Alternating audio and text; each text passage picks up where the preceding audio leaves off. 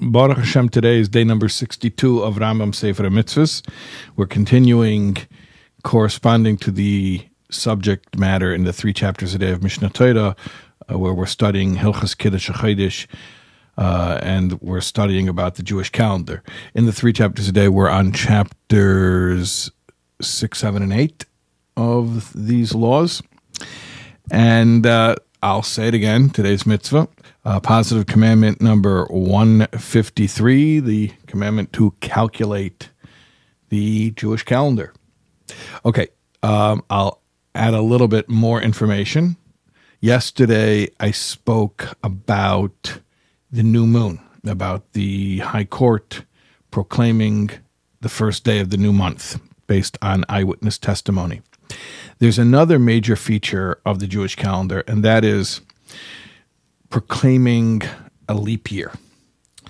A leap year in the Jewish calendar is very different than what you might be used to uh, if you're used to using the uh, Gregorian calendar. And uh, to you, a leap year probably means every four years you have February 29th, you add an extra day. Okay. Um, in the Jewish calendar, a leap year means a whole extra month. There's a month called Adar. It's the last month of the year. And when necessary, we will create a whole second month, an Adar Beis, it's called. There's a first Adar, Adar Aleph, and then there's an Adar Beis, a second month of Adar, in order to prolong the year.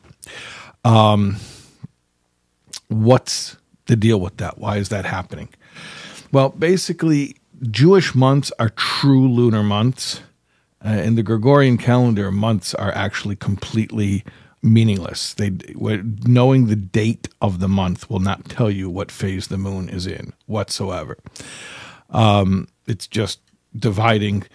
The Gregorian calendar just takes the solar year and divides it into twelve months, but uh, they they they don't actually have any relationship to the moon.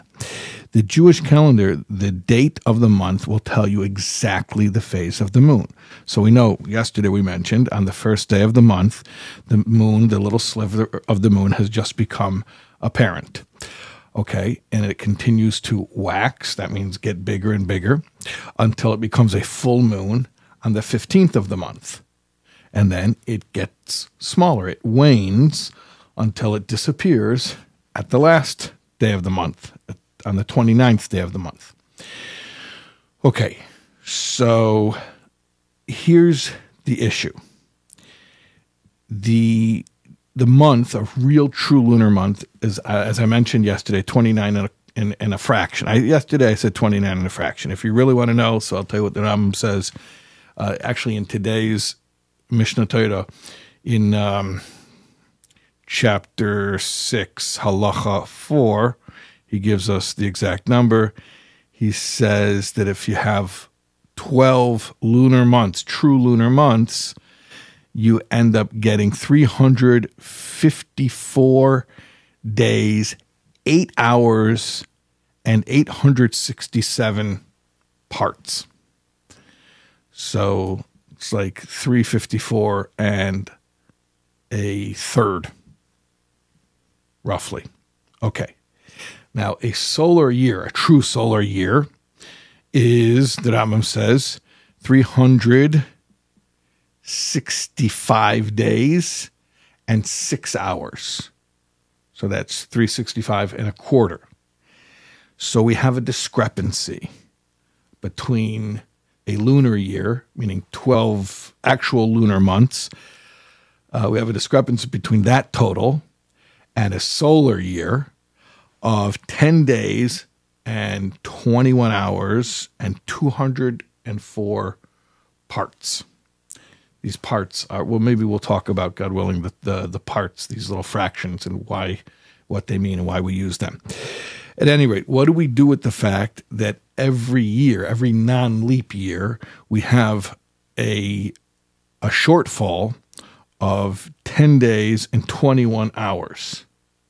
In other words, where every time we finish a cycle of 12 true lunar months, we're about 10 days short of having finished a complete solar year. And if that adds up, if that keeps on compounding, um, eventually what will happen is, and this is one of the major indications that we need a leap year, the festivals will be in the wrong season, particularly Pesach, the festival of Passover, which is also known as the festival of the springtime, the Aviv.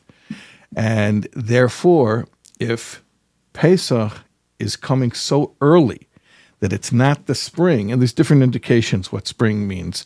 There are some indications that are astronomical, others that are uh, botanical.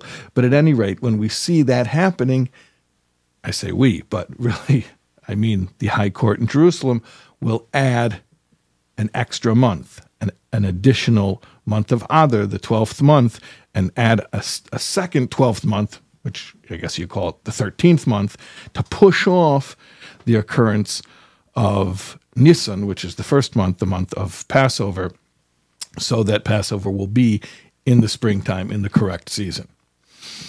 Okay, God willing, we'll speak more about this fascinating mitzvah tomorrow.